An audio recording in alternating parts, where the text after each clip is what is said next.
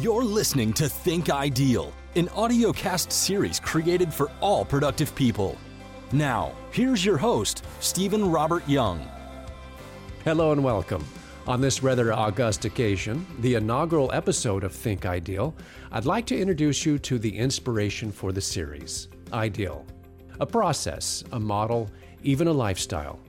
By way of introduction to Ideal, it's important that I say something about productive people which was referenced in the show's intro. Productivity is important in all of our lives, yet it is the most misunderstood requirement for success, such as the pursuit of a goal.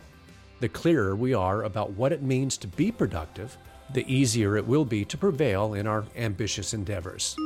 The point of this show is to support productive people. This description, productive people, requires some clarification though. It seems to be a simple reference to people who are productive, when in fact it also means to recognize people who intend to be productive, but who may or may not actually be productive. The difference between people who are productive and those who believe they are productive but actually are unproductive could be the difference between the success or failure of a goal. The one thing that enables productive people to be more productive and unproductive people to become productive is their willingness to learn, to improve, to grow in their knowledge and capabilities. This willingness, along with the opportunity to learn, can lead to achievements that create remarkable lives. There is a third group I'd like to include in this description of productive people People who know they are not productive, but who want to learn how to be productive. So, productive people, in fact, may not at all be productive today. Why then do I credit them along with those who are productive? The answer to that question comes down to what separates those who improve, achieve, and become what they will from those who, well, will not. And that is the potential to be productive the willingness to learn and change. So, unproductive people may become productive. We, people, can be productive at almost every stage of life. Whenever we apply action towards something that we intend, we attempt to be productive. Action, however, is not what defines productivity. Productivity starts with a choice. It requires intention.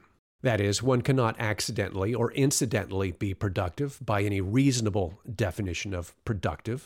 Being productive involves an intentional act to achieve a targeted aim, an aim measured by required results from activity.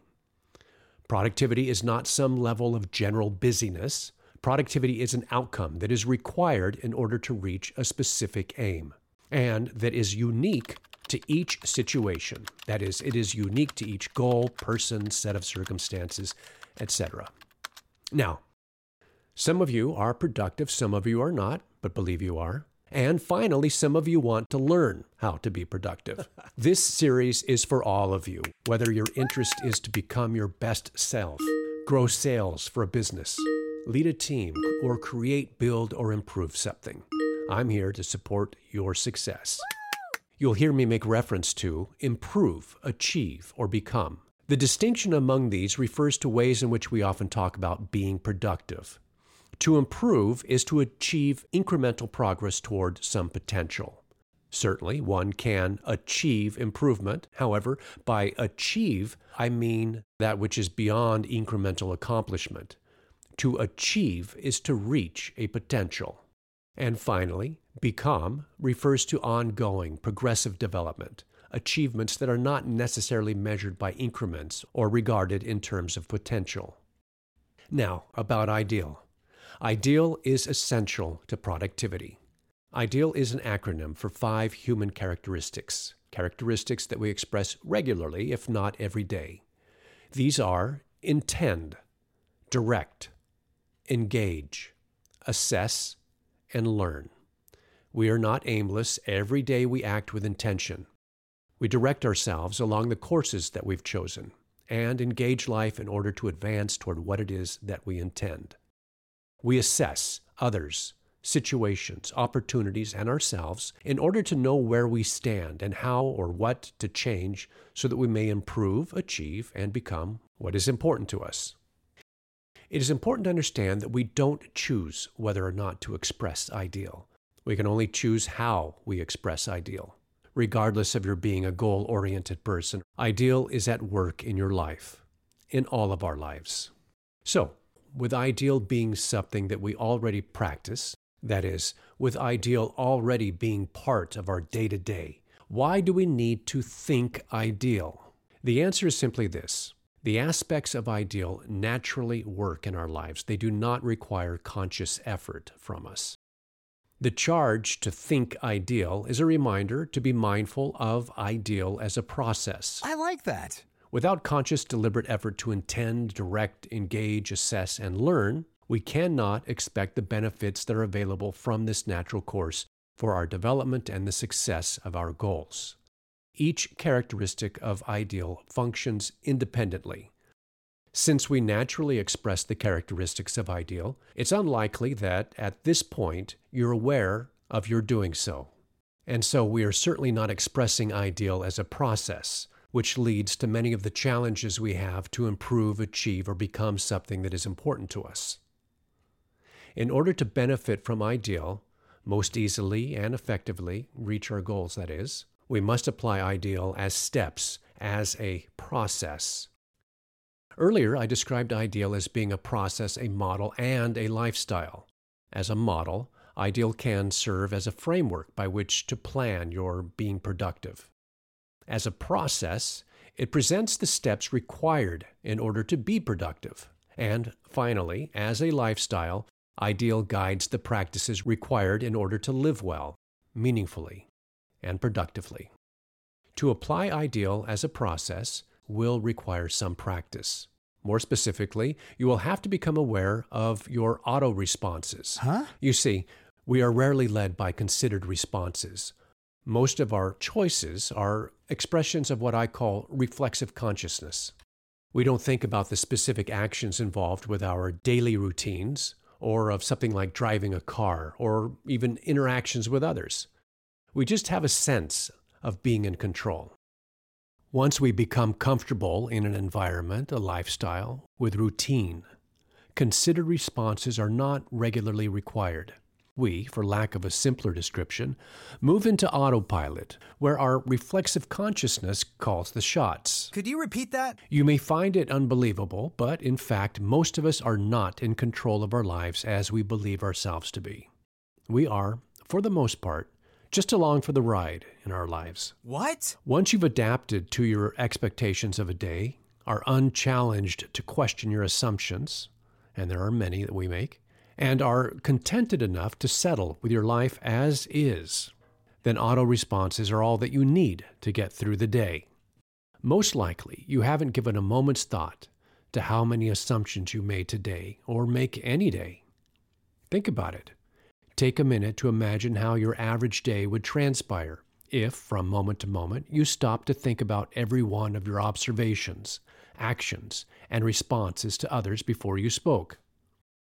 We are primarily led by habit, emotional impulses, predilections, and assumptions informed by a reflexive consciousness. So, too, we express the characteristics of ideal with little to no regard for our doing so and that is a potential problem for our development and the success of our goals.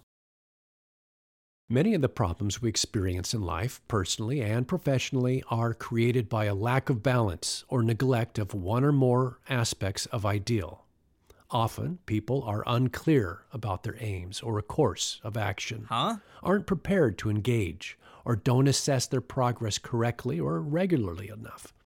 And many of us simply fail to learn. As problems can result from imbalance among or neglect of the aspects of ideal, solutions to those problems are found when improvement is made with how aspects of ideal are acknowledged and made to work together for our aims, decisions, activities, judgments, and discoveries. If you know anything about my background, you know that I have something to say about sales. And I can tell you that if you're in business and do not apply ideal to your sales operation, that is, to how you sell, then you are not doing your best to grow sales. It's that simple. If you are trying to develop yourself and are not mindful of ideal in your life, you absolutely will handicap your ability to progress. This is not a matter of opinion here. Ideal applies to all things in our lives and businesses that we wish to improve, achieve, and for them to become. If you're getting the sense that there's more to know about ideal than it's being an acronym, you are correct.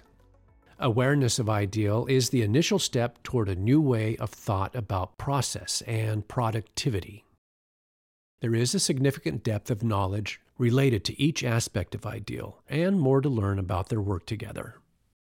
Those of you who are determined to reach your most ambitious goal, to develop yourself, improve your health and physical fitness, launch a business, or build sales for a company, whatever it may be, should understand that the foundation for success may depend on how effectively you apply ideal. Ideal is a process that is simple to understand but can be difficult to master. It is truly worthwhile to learn about as either a lifestyle, model, or process. Ideal is the only way by which to live life well because it requires your attention to an aim, a choice for a course, mindfulness of your actions, assessment of your progress, and discovery about how to improve. Once you recognize that you have clear intention to improve, achieve, or become something, your next step is to answer how will you apply ideal in support of your ambition? And to that end, here are three suggestions. 1. Think through each step of ideal. This will give you clarity about your aim, possible challenges, and get you started on a plan that will support your being productive. 2. Recognize ideal as a cyclical process, right? That is, once you get to the fifth step, which is learn, be prepared to, possibly, have to revise what you intend, your direction, action, approach to evaluations and how you apply what you learn. Ideal is dynamic. It develops with you, reflects you. Ideal allows you to build on your successes and advances you toward your potential. In fact, Ideal is the only way by which to reach your potential. Grow through Ideal. Number three, you may not reach what you strive for, but the real shortcoming would be failure to learn. So, always strive to increase awareness, to progress, discover, as you're able, throughout your life. After all, it's often not what we want from life that makes life meaningful. It's the why behind what we do that makes life meaningful. Be true to your faith, whatever it may be, and endeavor to improve, achieve, and become what is important to you. And with that, we arrive at the close of the inaugural episode of Think Ideal. I hope that you'll come back and perhaps invite a friend to listen in. With fresh perspective on topics that range from entrepreneurship and sales to personal development and living well, Think Ideal aims to be a constructive resource. If Ideal strikes a chord with you, consider joining me on an exploration into the ideal life a life that's not perfect, but that is productive and worthwhile. Subscribe and contribute to the show with your questions and topic suggestions. When you're ready to apply Ideal to your life or business, get access to video lessons and hands on support through my members only Patreon page. To learn more, visit patreon.com forward slash Steven Robert Young. All the best to you for continued success in whatever you want to improve, achieve, or become for your life or for your business. If you enjoyed this episode, consider sharing it and subscribing. Your support of Think Ideal is always appreciated. Remember, life is a process. Improve, achieve, become Think Ideal.